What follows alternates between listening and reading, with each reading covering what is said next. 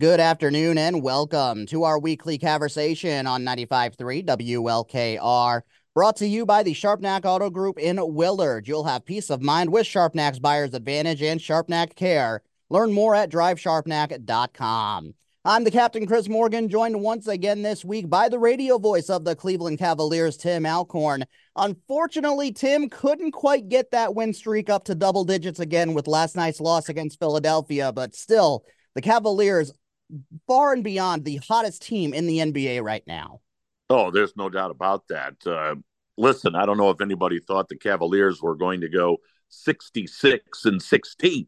I mean, at some point they were going to lose the basketball game. And uh, you give Philly credit. They came in here and really battled the Cavaliers. And, uh, you know, it's a small thing, uh, but Dean Wade didn't play in the ball game against Philly. And I think his defense uh, would have been really beneficial in that contest against the Sixers. But tough loss, and they had a shot at the end. You know, they're down seven with under a minute to go, score six straight, and then have a chance to win it. And DG, his three ball from the corner just came up a hair shy. So, you know what? Tough game. You move on and you take on Chicago tonight. Absolutely. And uh, even though Philly without Joel Embiid right now, that is still an, an extremely tough 76ers team. It's a very well built roster and uh, a, a, team that can really still go out there and compete even without having Embiid on the floor. And very well coached with Nick Nurse. Of course, uh, he won a championship up in Toronto with the Raptors in his first year with Philadelphia. And you're right, Chris, they've got some talent. I mean, some of it barely on the team for the last week as they were acquired at the trade deadline. But Buddy Hield uh, came up and had a huge game with 24. Uh, Kelly Oubre had 24. Tyrese Maxey, an all star guard, had 22. So give them credit. They stepped up. Uh, they played a, a, good ball game, and the Cavaliers, as Jim Chones said during the broadcast, maybe a little leg weary after uh, three games in four days on the road. So uh, they're rested and, and ready to go for tonight. And that's the important thing. And of course, the other side of that coin, the Cavs, uh, that was just their third loss in the calendar year for 2024. Still one of the hottest teams in the league and uh, still right there towards the top of the Eastern Conference standings, uh, still in second place right behind Boston. Uh, that's exactly where you want to be as a team heading into the final game before the All Star break.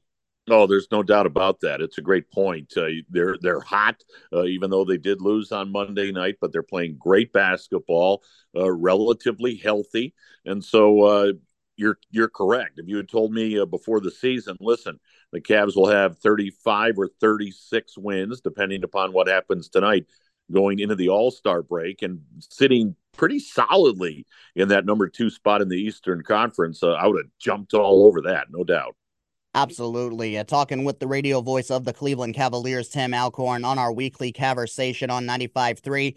Now, it just seems like just yesterday, Tim, we were getting things started for the season, kind of wondering who was going to be the backup point guard for the Cavs, especially after Ricky Rubio had to step away from the game for his mental health. Thankfully, it seems like he's doing a pretty a, a lot better than he was at the beginning of the season. I've heard he's going to look back into getting into some more basketball over in Spain, but uh, the guy that we've been talking about coming off the bench for the first half of the season, Craig Porter Jr., just an absolute steal going undrafted. The Cavs sign him as a free agent, and now coming off the two way contract, and he gets a four year deal to be with the Cleveland Cavaliers long term.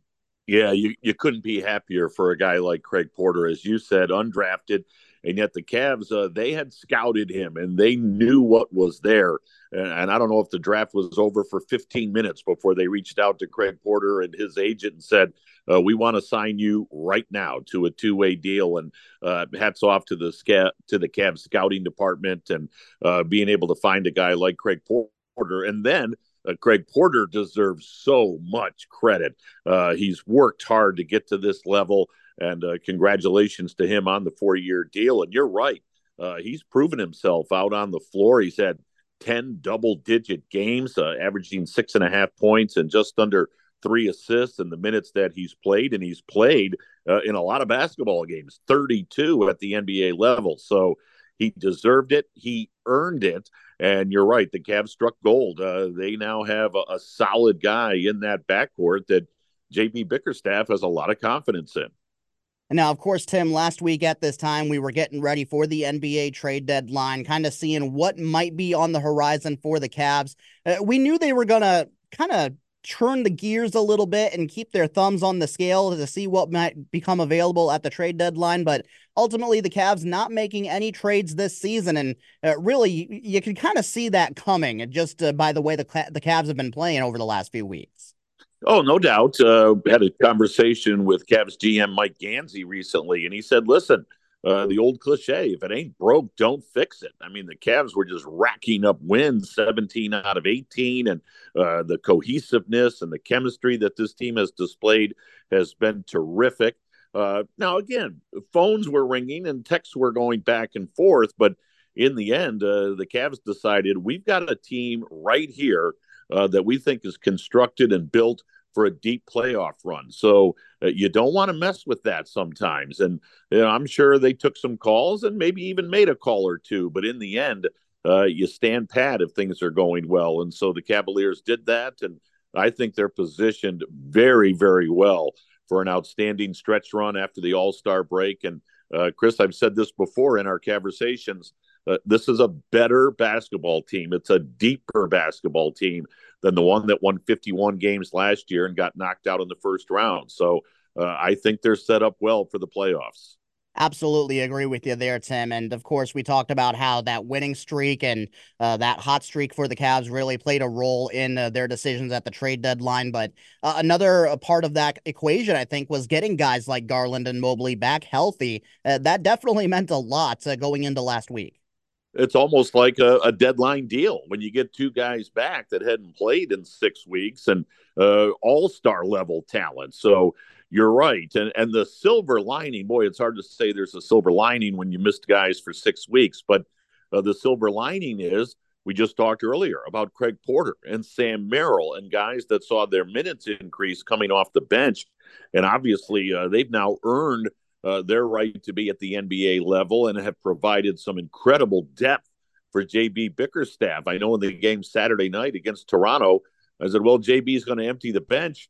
And he emptied the bench, and the only guy that hadn't played was Damian Jones. I mean, he still had Merrill and Niang and those type of guys out there. So uh, the loss of Evan and DG, while it was tough to swallow at first, it allowed valuable minutes to other guys. And boy, they capitalized on their opportunities, and now the Cavs are a deep basketball team.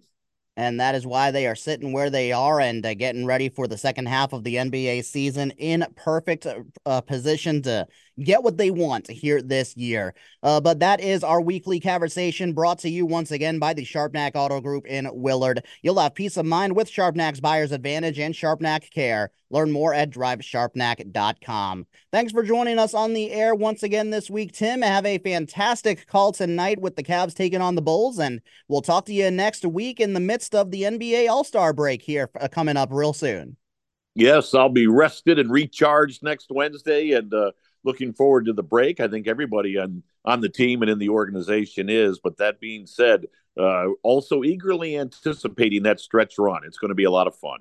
Absolutely will. But with that, for right now, we'll take a short commercial break and we'll have a look at your weather right after that.